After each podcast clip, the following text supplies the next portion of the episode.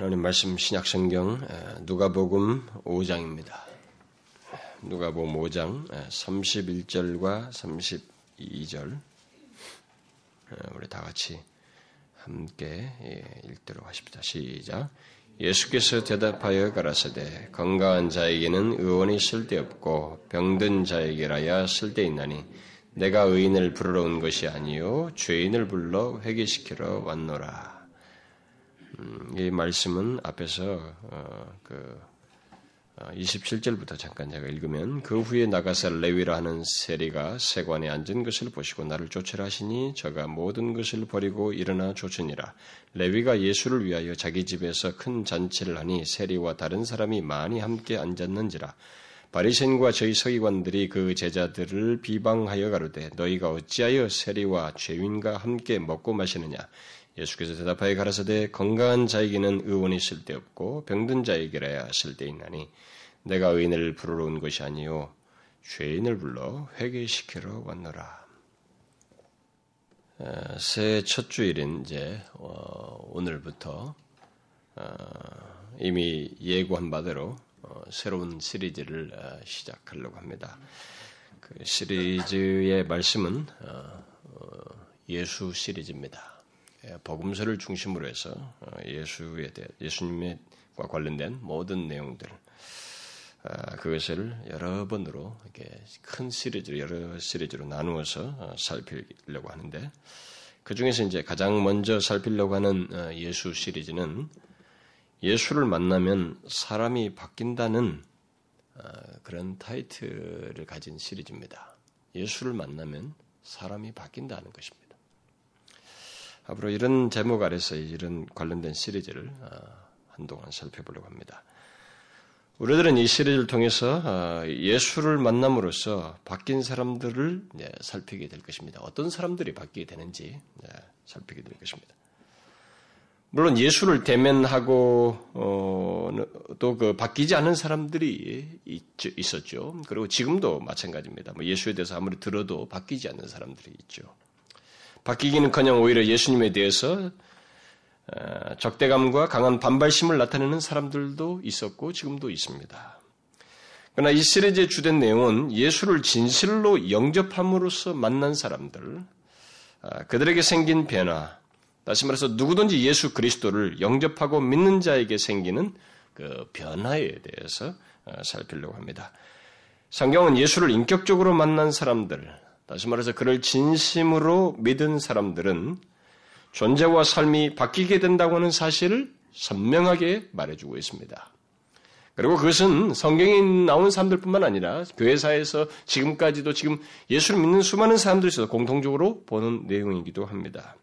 따라서 우리가 앞으로 살필 이 시리즈 내용은 바로 그런 사람들을 중점적으로 이제 신뢰가 되는 사람들을 아, 거론하면서 살피게 될 것입니다. 제가 여기서 예수를 만나면 사람이 바뀐다라는 말을 했을 때 어, 예수를 만난다고 하는 것은 어, 당시로 말하자면 어, 그냥 예수님에 대해서 듣거나 뭐 예수를 보았다거나 하는 뭐 그런 의미로 말하는 건 아닙니다. 그 말은 예수 그리스도를 인격적으로 만난다는 것이고 그래서 그분 자신을 진심으로 받아들이고 믿는다는 의미에서 예수를 만난다라는 말을 제가 쓰고 있는 것입니다. 여러분도 알다시피 예수님께서 이 땅에 계실 동안에 계실 때 어, 그분에 대해서 듣고 어, 본 사람들이 수없이 많았습니다. 그러나 그들이 모두 다 바뀐 건 아니에요. 예수님을 대면한 사람들이 모두 다 바뀐 것은 아닙니다. 그들 중에 새 생명을 얻고 삶이 바뀐 사람들은 일부의 사람들이었습니다. 그를 만난 사람들 중에서 어, 어떤 사람들이었어요? 어떤 사람들이 대체적으로 그를 바뀌게 만나서 진심으로 만나게 되었고 또 바뀌게 됐습니까? 그것은 예수님을 인격적으로 만난 사람들입니다. 개인적으로, 개인적으로 어, 믿고 따른 사람들이었습니다. 에, 우리는 앞으로 그런 사람들을 살핌으로써 우리 가운데 에, 진실로 예수를 만나는 일이 있게 되기를 바래요. 왜냐하면 우리 중에 뭐 우리가 어떻게 자신을 생각하든 어, 예수님을 진심으로 만나기를 바라고 어, 또 이미 자신이 그리스도를 만났다라고 생각하는 사람들은 어, 예수를 만난 자에게 어떤 변화가 있는지를 보므로써 자기, 자기 자신들을 살피고 계속적으로 그런 변화를 구하는 일이 있기를 소원합니다. 아, 그러나 주께서 허락하시면 뒷부분에 가서 예, 예수를 대면했음에도 불구하고 변화되지 않은 사람들, 바뀌지 않은 사람들에 대해서 조금 아, 거론했으면 하는 바람입니다. 어쨌든 이 예수 시리즈 중에 이 첫 번째 시리즈는 다분히 전도 설교적인 성격을 띨 것입니다. 그래서 누구든지 아, 예수를 처음 대면하고 믿게 될 사람들에게도 아마 적절한 그런 말씀이 되리라고 믿습니다. 자, 그러면 어, 예수를 만나서 그 변화된 사람들을 살피기에 앞서서 오늘 이 시간은 첫 시간은 이 시리즈의 첫 시간은 어, 변화를 어, 갖게 하는 예수님에 대해서 한 가지를 좀 간단히 언급을 하려고 합니다. 사람이 예수를 만나면 바뀌는데 왜 예수를 만나면 바뀌느냐는 거예요. 그 예수님에 대해서 간단하게 언급을 하고 싶습니다. 아, 이 시리즈 주된 내용은 변화된 사람들이라기보다는 사실상 변, 사람들을 변화하게 하는 어, 예수 그리스도입니다. 그래서 변화된 사람이 앞서서 어, 변화를 변화, 하도록 하는, 하시는 예수 그리스도를 먼저 언급하는 것이 필요한 듯 해서 오늘은 먼저 그걸 좀 얘기하고 싶은데요.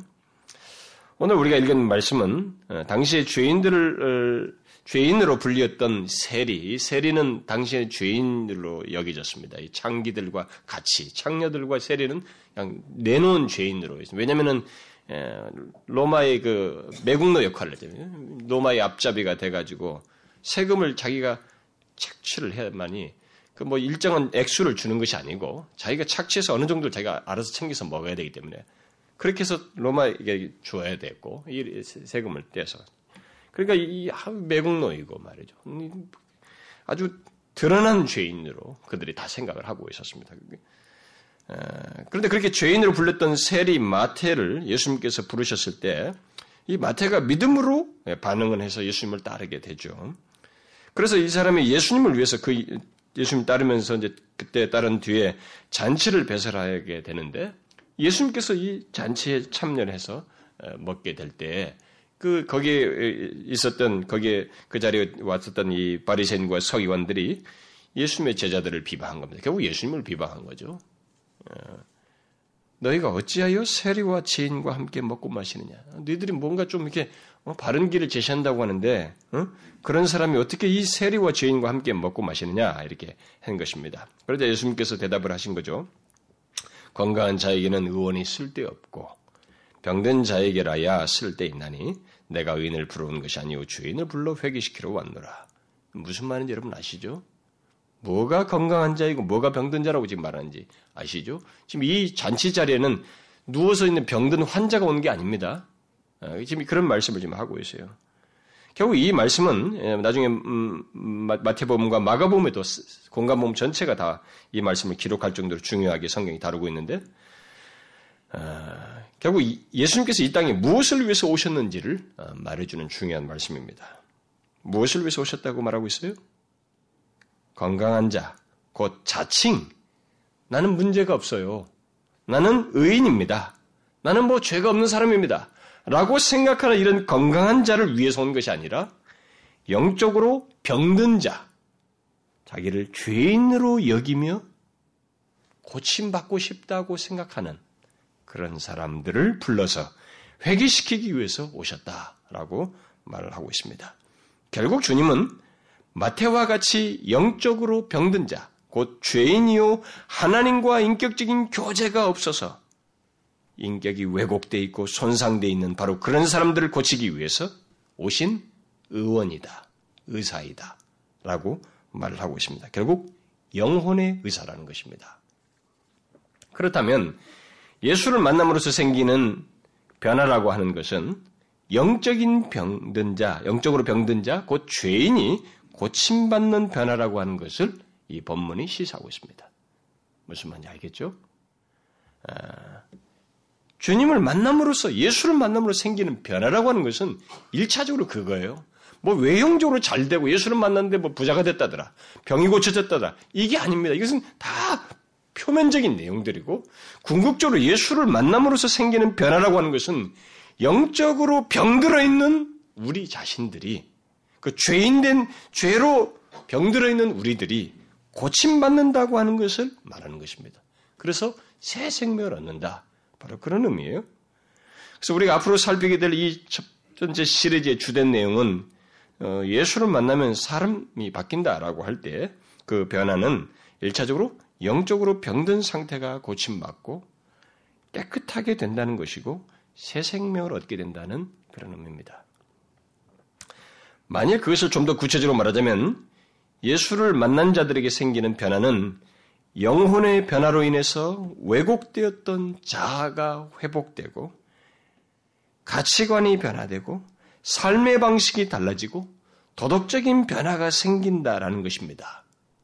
그런 내용들을 포함해서 얘기를 하는 것입니다. 그러나 예수를 만남으로써 생기는 변화 속에는 몸의 질병이 치료됨으로써 신체적인 치유와 회복까지도 포함되기도 합니다. 그러나 그것이 궁극적인 것은 아니에요. 우리는 예수님께서 이 땅에 계실 때 수많은 사람들의 질병을 치료하셨습니다.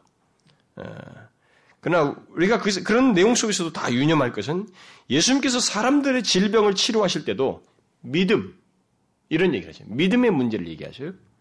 그리고 죄 사함에 대해서 얘기합니다. 그리고 구원이라는 단어를 쓰셔요. 이 말은 무슨 말이에요? 몸을 낫게 하는데, 귀신 들린 자를 치료하는데, 환자를 치료하시는데 믿음이 어떻고 죄사함이 어떻고 구원이 어떻고 이런 얘기를 합니다. 그 말은 무슨 얘기예요? 궁극적으로 주님의 치료는 사람을 향해서 그 사람을 만나서 그들에게 뭔가를 고치실 때는 궁극적으로 그 영혼을 치료한다는 거예요. 그것이 궁극적인 목적이라는 것입니다. 그래서 죄인의 상태에 있는 그들의 영혼을 고치고 왜곡된 그들의 전인격을 치료하는 것이 주님의 오신 궁극적인 뜻이 목적이다. 자신이 사람을 만났을 때 바꾼다, 치료한다고 할 때는 바로 그것을 두고 얘기를 하는 것입니다. 그래서 예수님의 치료는 궁극적으로 영적이고 전인격적이에요. 예수를 믿으면 이게 달라지는 거예요. 여러분들이 그런 걸 분별하는지 모르겠습니다만 우리는 인격체가 있잖아요. 뭐 이지와 뭐 감정과 의지로 이렇게 구성됐다고 볼 때 이게 다 왜곡돼 있거든요. 원래 이게 제가 그런 저 강에도 한 적이 있습니다만 원래 인간이 하나님 창조됐을 때는 이지가 순서상으로 항상 위에요. 그리고 그것을 분별을 하고 감정적으로 좋게 여기고 그 의지가 따라가는 것입니다. 그런데 이 타락하고 나서 이 하나님의 진리를 분별하는 이지가 채널이 깨져버렸어요. 뭐냐면 그래서 기분이 좋은 대로 내가 하고 싶은 대로 사랑하면 해. 좋으면 하라고. 네가 원하는 거 해라. 이것이 혼란이 되어 있어요. 이게 다 깨져버린 것입니다. 그래서 우리 인격은 왜곡되어 있어요. 그리고 여기에는 많은 왜곡된 자아들이 있습니다. 온갖 독소들이 있고 미움과 살인적인 그런 그런 것들이 있어요. 건드리기만 하면 터지는 이런 것들이 가득 차 있습니다. 근데 이런 것들이 다 만져지는 거예요. 이 체계가 잡혀가는 것입니다. 영혼의 변화는 바로 그런 것을 변해요. 그래서 영적이면서 전격적이에요. 오늘 본문은 바로 그런 사실을 이제 시사하고 있습니다. 구체적으로 말해서 본문은 왜 예수를 만나면 사람이 바뀌게 되는지, 어떻게 바뀌게 되는지를 분명하게 말해주고 있습니다. 오늘 본문을 제가 상세히 설명할 건 아니지만, 본문에서 예수님을 의원으로 말하고 있다는 사실에서 오늘 초점을 두고서 말씀을 전하려고 합니다. 본문은 사람이 예수를 만나면 음, 모든 사람이 태어나면서부터 근본적으로 가지고 있는 질병, 인간에게 모든 인간에게 있는 근본적인 이 질병 뭐예요? 영혼의 질병. 죄로 인해서 생긴 이 영혼의 질병이 고침받고 새롭게 된다고 하는 것을 말해주고 있습니다. 다시 말해서 우리의 죄 문제가 해결된다는 거예요. 예수를 만나면. 영혼의 가장 고질적인 문제인 이 죄 문제가 해결되고 그래서 죄인이라고 하는 우리 자신의 감출 수 없는 이 위치와 상태에 변화가 생긴다는 것입니다. 바로 그런 면에서 주님은 자신이 영적으로 병든 자, 곧 죄인을 불러 회개시키러 왔다라고 말을 하는 것입니다. 그래서 주님은 자신을 영혼의 의사라고 하고 사실상 본문에서 말씀을 하고 있습니다. 그 때문에 누구든지 자신이 영적으로 병든 자요 곧 죄인이라고 하는 것을 인정하고 그런 상태로부터 고침받고자 하는 마음으로 영혼의 의사이신 예수님께 자기를 내어 맡기는 사람, 의탁하는 사람, 결국 그를 믿는 사람은 그들의 영혼이 치유받게 되는 것입니다. 고침받게 돼요. 그래서 소위 사람이 바뀌게 되는 것입니다.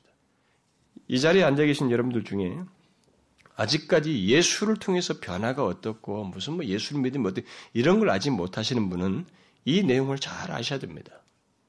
예수님이 우리의 영혼의 의사라고 하는 것을 아시고 어떤 사람들이 그분을 통해서 치유함을 얻는지 다른 사람들이 생기는 것 같은 그런 변화가 생기고 새 생명을 얻게 되는지 여러분들은 아셔야 됩니다. 여러분과 저는 아무리 자신들이 깨닫는 것이 속도가 느리거나 나중에 기회, 지금 깨닫지 못해서 그렇지 우리에게는 부인할 수 없는 영혼의 상태를 가지고 있습니다. 죄로 말미암아서 우리의 영혼은 고질적인 질병을 가지고 있어요. 손상되어 있습니다. 손상된 걸 자기 자신도 알아요. 왜 이렇게 정상적이지가 않습니까? 왜 내 속에는 끝없이 죄가 납니까? 끝없이 죄가 왜 솟아나요? 이 죄를 짓지 않고는 견딜 수 없는 우리입니다. 여러분 보세요. 지금까지 성장하면서 자기 욕구를 따라서 자기 욕심 발휘하고 왜 이렇게 죄악된 것을 사랑합니까? 그게 다 그거예요. 우리들의 영혼이 병들어 있는 것입니다. 나면서부터 죄를 가지고 죄성을 가지고 있는 그리고 영혼이 왜곡되어 있는 거예요. 우리 인격 인격적인 모든 채널이 다 왜곡되어 있는 것입니다. 예수님은 바로 그것을 치료하기 위해서 오셨어요. 그런데 그런 어떤 사람들이 치료받느냐면 자신의 그런 상태를 인정하고 그분께 의탁하는 사람, 그런 사람들이 치유함을 얻습니다. 사람이 거기서 바뀌어요. 그런 사람들이 바뀌는 것입니다. 더 이상 죄의 속박 아래 있지 않고 죄사함을 받아서 영혼의 새 생명을 얻게 되는 그래서 그의 전인격의 변화가 생겨나는 일이 있게 된다는 것입니다. 이런 변화가 있게 돼요. 예수를 만난 자에게 이런 일은 반드시 생깁니다. 점진적인 성격을 갖습니다만, 그러나 그 내용 자체, 그 씨앗 자체는 그대로 드러나요. 사, 과 우리가 씨앗이, 어, 뭐, 보리씨를 심었는데, 쌀이 나오지 않아요. 그 씨앗은 그대로 드러나는 것입니다. 그거 똑같아요. 이런 변화가 있습니다. 누구든지 예수께서 자신의 영혼을 고치실 분이신 것을 믿는다면 그 자신의 자신을 죄인으로 인정하며 죄인된 자신을 고치시고 구원하실 수 있는 분이시라는 것을 믿고 그를 받아들인다면 그런 변화는 반드시 있게 됩니다. 갖지 않을 수 없어요. 죄의 속박에 있지 않습니다. 죄 사함을 받고 영혼의 새 생명을 얻게 돼요. 예수님은 바로 그것을 위해서 오신 것이기 때문에 그런 대상들에게 자신의 오신 목적을 이루셔야 돼요. 반드시 그런 변화가 생깁니다. 예수를 만나면서 예수를 만나면서 이런 변화가 없다는 것은 있을 수 없어요. 예수를 우리가 똑바로 믿어야 됩니다. 성경을 이거 죽은 문서처럼 알면 안 됩니다. 이 여기 기록된 모든 내용들은 역사적으로 생생하게 있었던 것이고 그것이 지금까지도 역사 속에서 계속적으로 드러나는 일이며 경험되지는 거예요. 그런 맥락에서 우리가 봐야 됩니다. 자, 그러면 왜 예수를 만나면 사람이 바뀌게 되는지 좀 더 구체적으로 그 이유를 좀 말해 보도록 하십시다. 왜 영혼의 의사이신 예수님께 자신을 내어 맡기는 사람, 그런 사람들은 바뀌게 될까? 왜 그럴까요? 첫 번째 이유는 영적으로 병든 인간, 곧 우리들의 영혼의 가장 큰 문제가 무엇인지를 주님께서 정확히 아시기 때문에 그래요. 여러분 의사가 치료하려면 이 사람의 그 병의 진단이 뭐가 문제인지 알지 못하면서 치료할 수 있어요? 못하죠. 가장 우리 영혼에 관한 하는 우리 가장 큰 문제가 무엇인지, 영혼에 어떤 것이 왜곡된지 가장 정확히 아시는 분이 바로 예수님이에요. 그 때문에 주님은 그에게 나오는 모든 자를 완전하게 고치실 수 있고 새 생명을 주어서 그야말로 사람이 바뀌도록 하실 수 있습니다. 예수를 만나게 될 때 사람이 바뀌지 않을 수 없는 것은 그가 우리들의 영혼의 질병을 정확히 알고 고치실 수 있는 그런 분이시기 때문에 그래요. 그래서 요한복음 2장에 보면 주님은 많은 사람들이 그가 행하신 그 표적을 보고 막 그를 따르기 시작합니다. 막 그의 이름을 믿기 시작해요. 근데 주님이 거기서 그들에게 자기 몸을 의탁하지 아니했다라는 그런 말씀을 하시면서 이런 말을 덧붙이셔요. 왜 그렇게 그들에게 자기 몸을 의탁하지 않았는지 이유를 덧붙입니다. 왜냐하면 친히 모든 사람을 아심이요. 또 친히 사람의 속에 있는 것을 아심으로 사람에 대하여 아무의 증거도 받으실 필요가 없으셨기 때문이다. 이렇게 기록하고 있습니다. 이 말씀 속에서 우리는 왜 예수님이 완벽한 영혼의 의사요 우리를 완벽하게 고치실 수 있고 바뀌도록 하실 수 있는지를 정확하게 보게 됩니다. 그 이유는 예수님이 모든 사람을 아신다는 거예요. 모든 사람을. 그리고 그 각 사람 속에 있는 것을 다 아시기 때문에 그런 우리를 완벽하게 고치실 수 있다는 것입니다. 예수님은 하나님의 아들이셔요. 육신을 입고 오신 우리를 죄에서 구원하시기 오신 하나님 자신입니다. 그래서 그는 모든 사람을 아십니다. 그리고 더 나아가서 사람 속에 있는 것을 다 아셔요. 그 말은 우리들 안에 무엇이 문제이고 무엇이 우리를 왜곡시켰으며 지금도 계속 우리를 망가뜨리고 있는지 또 왜 우리들이 계속 죄를 짓고 영원한 사망을 향해서 달려가고 있는지 그 근본적인 원인을 아십니다. 그 영혼의 질병을 다 아신다는 거예요. 바로 그 사실 때문에 예수를 만나면 고침을 받고 그야말로 사람이 바뀌게 되는 것입니다. 여러분, 만일 우리가 그가 우리의 모든 것을 알지 못한다면, 영혼에 관한 이 모든 문제를 알지 못한다면, 여러분, 그분에게 맡기는 것이 얼마나 허무맹랑해요. 여러분, 돌팔에게 자기 몸을 맡길 수 있어요? 뭐가 뭔지도 하나도 모르는 사람에게? 그럴 수 없죠. 그럴 수 없습니다. 그러나 예수님은 우리 완벽하게인 것을 아셔요. 우리 영혼의 문제에 있어서 이 문제에서도 똑같습니다. 우리 인간의 영혼의 문제를 치료하려면 우리 영혼의 문제가 무엇인지, 영적인 질병이 무엇인지 정확히 보아야만 하고 그러실 수 있어야 됩니다. 근데 예수님이 바로 그런 분이셔요. 주님은 사람의 속에 있는 가장 근본적인 문제, 이 죄라고 하는 질병을 아십니다. 그리고 그 죄라고 하는 질병이 가져다 주는 결과인 사망을 아십니다. 그것도 육신적인 사망을 넘어서서 우리의 영혼으로 하여금 영원히 사망의 상태에 이르게 한다고 하는 것을 아십니다. 그러기에 그런 우리들을 정확히 치료하실 수 있어요. 진지하게 우리를 다루시는 것입니다. 따라서 이것을 알고 영혼의 의사이신 예수님께 자기를 보이고 의탁한 사람들, 예수님을 찾아서 찾아와서 치료해 주실 것을 구한 사람들은 정신과 육체와 육체의 치료를 넘어서서 그들의 영혼을 치료하셨어요. 그러니까 죄를 해결해 주셨습니다. 죄 사함을 받았느니라 이렇게 말씀하셨습니다. 네가 나와 오늘 함께 낙원에 있으리라 이렇게 말씀합니다. 영혼을 치료해요. 죄로부터 해결했습니다. 생명을 주셔요. 그래서 그런 사람들은 모두 영혼의 의세하신 예수님께서 자기 속에 모든 것을 아시고 고치실 수 있음을 보고 다 맡겼고 그 맡긴 자들은 예외 없이 그런 혜택을 누렸습니다. 고침을 받았어요. 그러나 그것을 믿지 않고 자기 영혼을 예수님께 의탁하지 않은 사람들은 고침을 받지 못했습니다. 대표적으로 예수님 당시에 그런 사람들이 있었죠. 누구예요? 바리새인들과 서기관들입니다. 그런 사람들은 예수님께서 자기 자신들을 고치실 것이라고도 믿지도 않았을 뿐만 아니라 고침받을 죄도 없고 그런 문제도 없다고 생각하면서 맡기지 않았어요. 그런 사람들은 고침받지 못했습니다. 예수님을 대면했어도 바뀌지가 않아요. 이건 마찬가지예요, 오늘날도요. 오늘날도 교회당에 와서 자신을 전적으로 이렇게 주님께 내어 맡기지 않고 자신의 영혼을 치료할 수 있는 그런 분으로 바라보지 않고 인격적으로 대면하지 않고 복의 단위로만 주님을 바라보는 사람들은 이런 변화가 안 생겨요, 여러분. 그러니까 예수를 껍데기처럼 믿을 수 있는 것입니다. 절대 예수님은 복의 단위로 믿을 수 없어요. 죄로부터 구원하시는 생명을 주시는 예수로 인격적으로 만나야 되는 것입니다. 예수님을 건성으로 대면해도 대면한 사람들은 변화가 없었어요.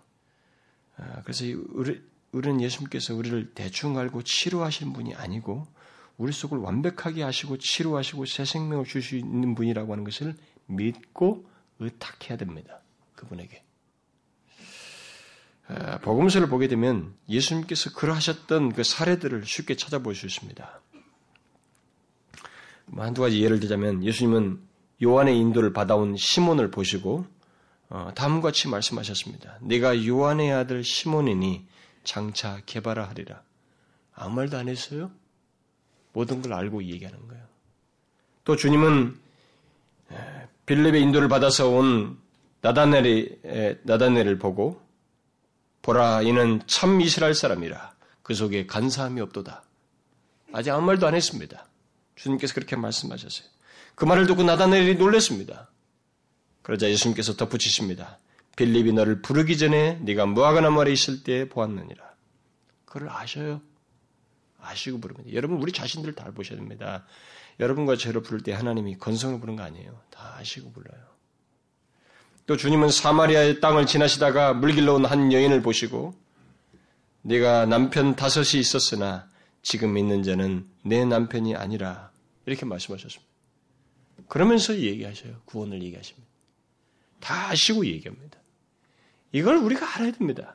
다 아시고 얘기하기 때문에 우리가 주님께 감추어서는 안 되는 거예요. 있는 모습 내가 얼마나 처절한 죄인이라는 것을 인정하고 그분께 의탁해야 돼요.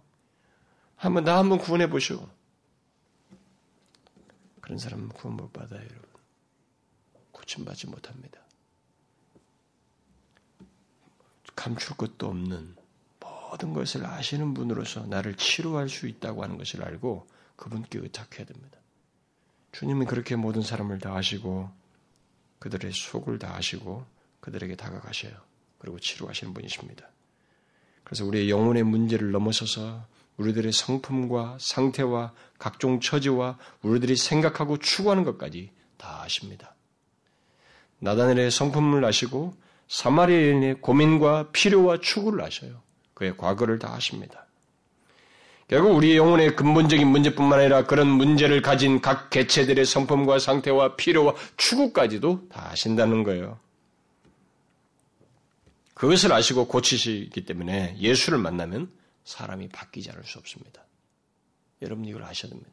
예수를 만나면서 변화가 없다는 것은 이상한 거예요. 예수를 제대로 안 만난 거예요. 예수를 만나면 사람이 바뀌게 돼 있어요. 이런 분이시기 때문에 바뀌게 돼 있습니다. 그 다음 사람이 예수를 진실로 만날 때 바뀌게 되는 것은 예수님께서 우리를 다 아시기 때문일 뿐만 아니라 우리들의 영혼을 그 무엇보다도 귀하게 여기시기 때문입니다. 주님은 아무든지 나를 따라오려거든 그 진정 구원을 받고자 한다면 라고 말씀하신 뒤에 이런 말을 덧붙여요 뒤에 사람이 만일 온천을 얻고도 제 목숨을 잃으면 무엇이 유익하리요 사람이 무엇을 주고 제 목숨을 바꾸겠느냐 이렇게 했습니다. 아니 온천을 얻고도 제 목숨을 잃으면 무엇이 유익하겠어요? 자기 영혼을 잃어버리면 그 얘기입니다. 그래서 주님은 이렇게 우리들의 영혼을 귀하게 여기셔요. 또 주님은 어떤 어리석은 부자에 대해서 말씀하시면서 그 영혼의 소중함을 얘기합니다. 어리석은 부자가 곡식이 너무 많아서 쌓아둘 곳이 없어서 창고를 헐어버리고 새롭게 지을 계획을 세우고 스스로에게 말을 했습니다. 뭐라고 말하냐면 영혼아 대해서 말한 거죠. 영혼아 여러 해 쓸 물건을 많이 쌓아두었으니 편안히 쉬고 먹고 마시고 즐거워하자. 이렇게 스스로에게 말했습니다. 그때 예수님께서 그에게 말씀하셨습니다. 어리석은 자여, 오늘 밤에 내 영혼을 도로 찾으려니 그러면 네 예비한 것이 네 것이 되겠느냐.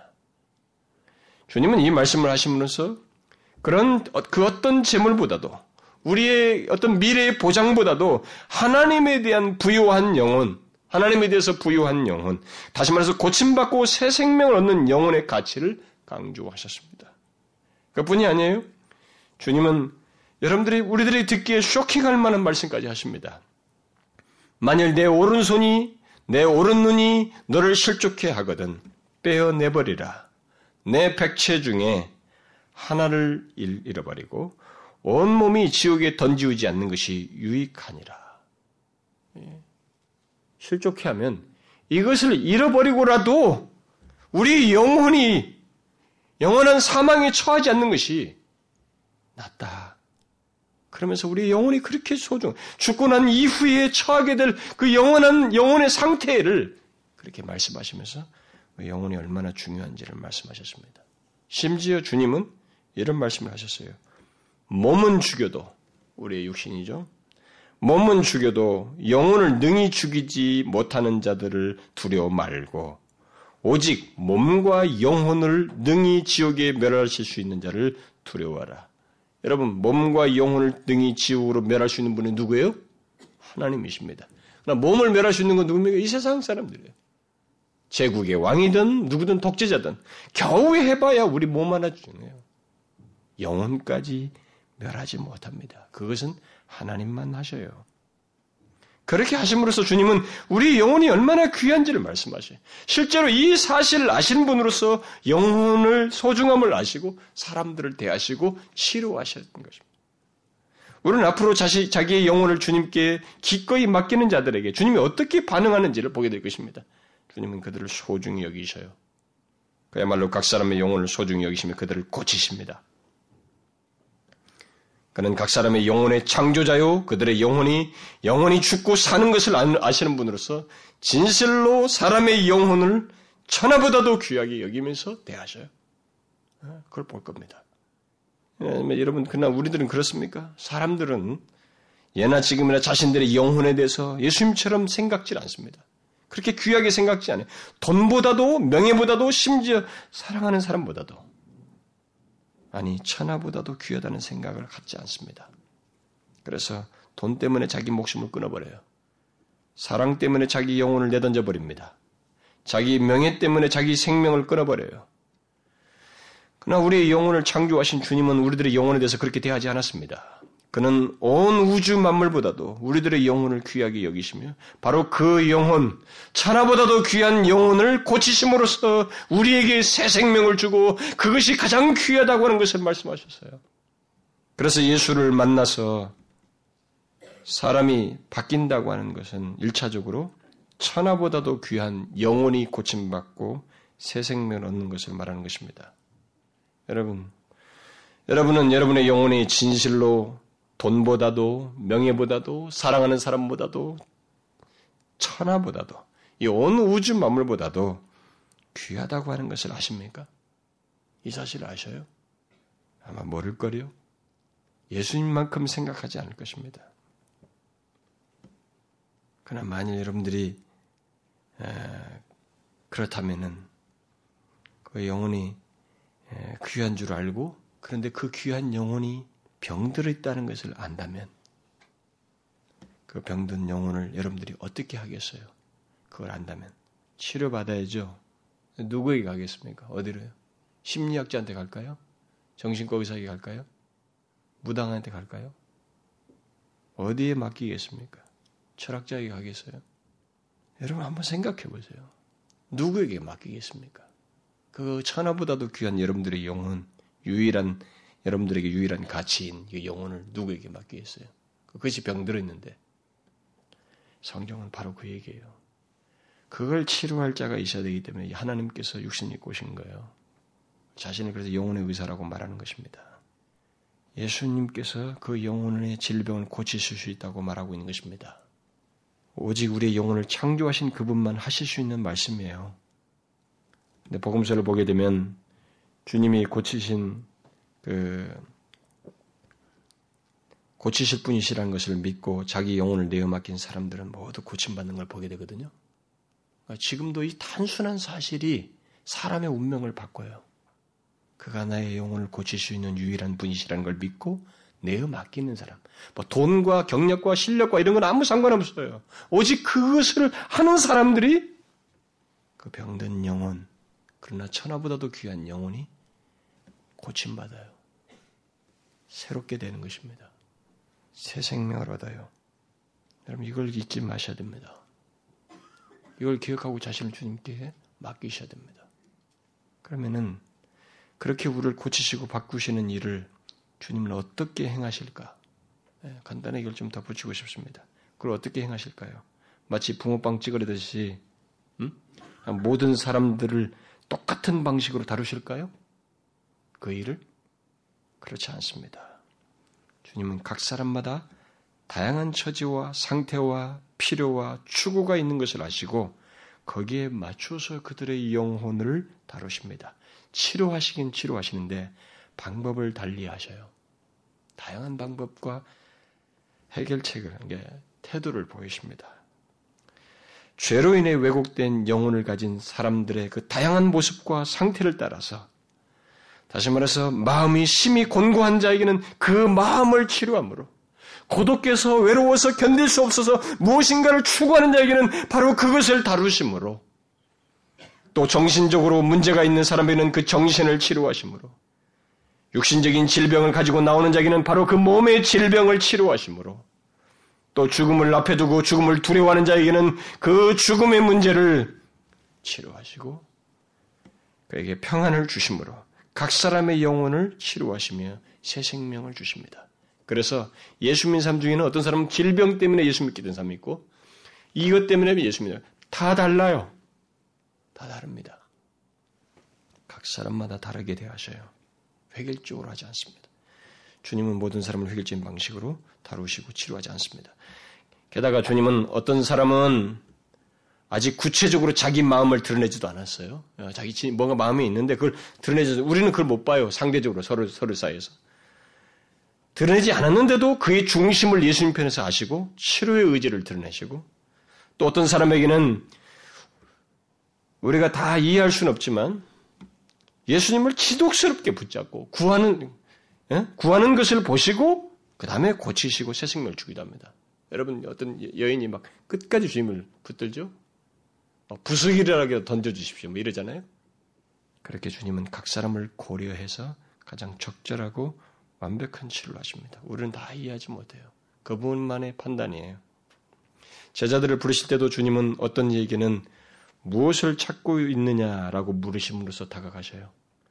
그리고 또 어떤 사람에게는 깊은 데로 가서 그물을 내려 고기를 잡으라. 고기 잡는 것에 몰두하고 있는 사람에게 그 말을 함으로써 다가가십니다. 또 어떤 사람에게는 너는 나를 따르라 라고 하심으로써 다가가셔요. 또 어떤 사람에게는 이는 참 이스라엘 사람이라 그 속에 간사함이 없다고 없다는 판단을 하심으로써 다가가십니다. 그걸 하시고 가셔요. 이렇게 다 다양한 근데 다양하게. 그래서 니모, 니고데모 같은 사람에게는 내가 내게 거듭나야 하겠다고 한 말을 기이 여기지 말라. 이렇게 말씀하심으로써 그를 다루십니다. 또 사마리아 여인에게는 그녀의 과거에 관련된 내용을 말씀하심으로써 다가가셔요.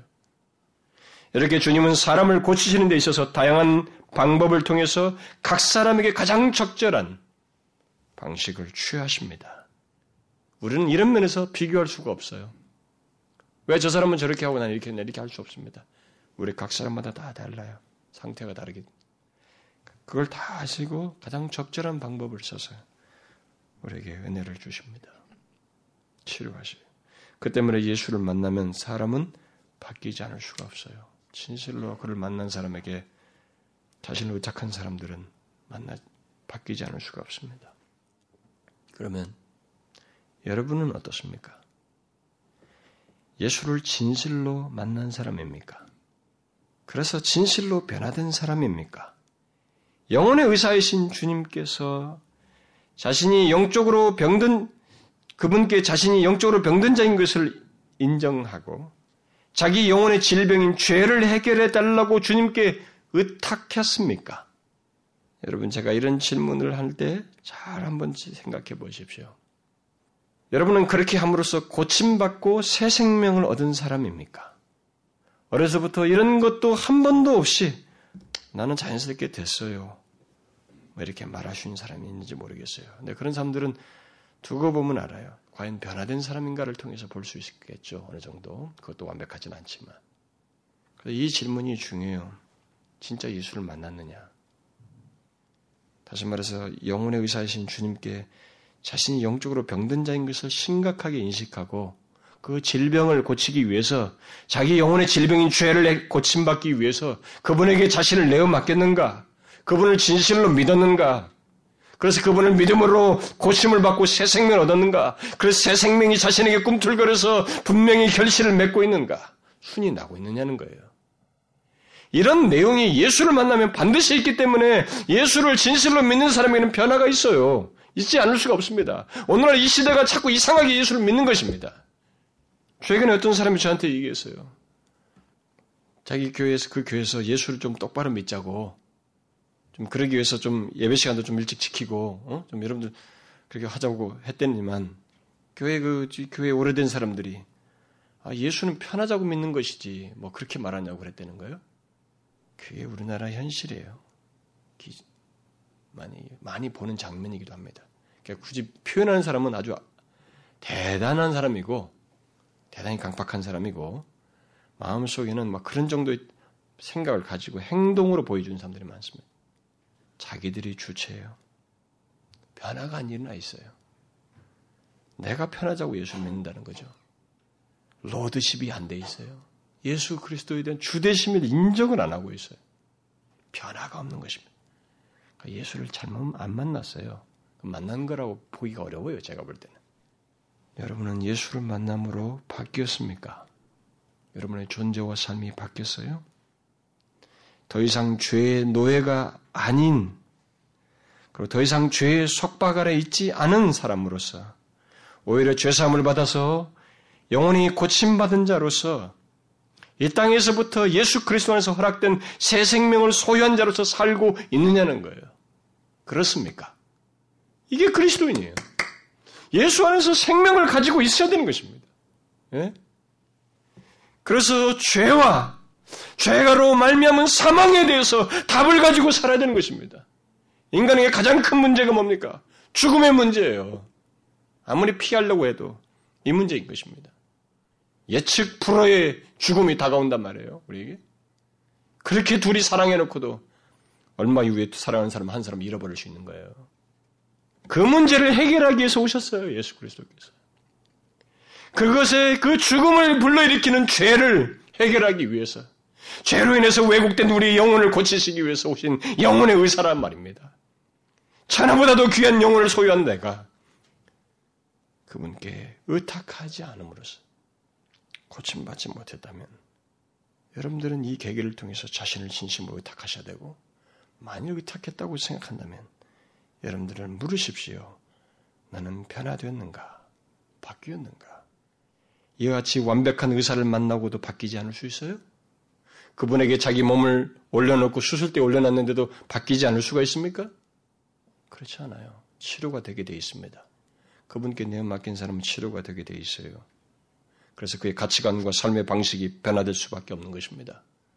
그야말로 이전에는 자기 정욕대로 살고 죄의 유혹에 빠져서 죄의 종로로 됐지만 이제는 진리와 생명이신 예수 그리스도 안에서 영원히 살 소망을 가지고 죄에 대해서 거스르면서 살고 소망을 가지고 사는 생명력을 드러내는 그런 사람으로 살게 돼 있어요.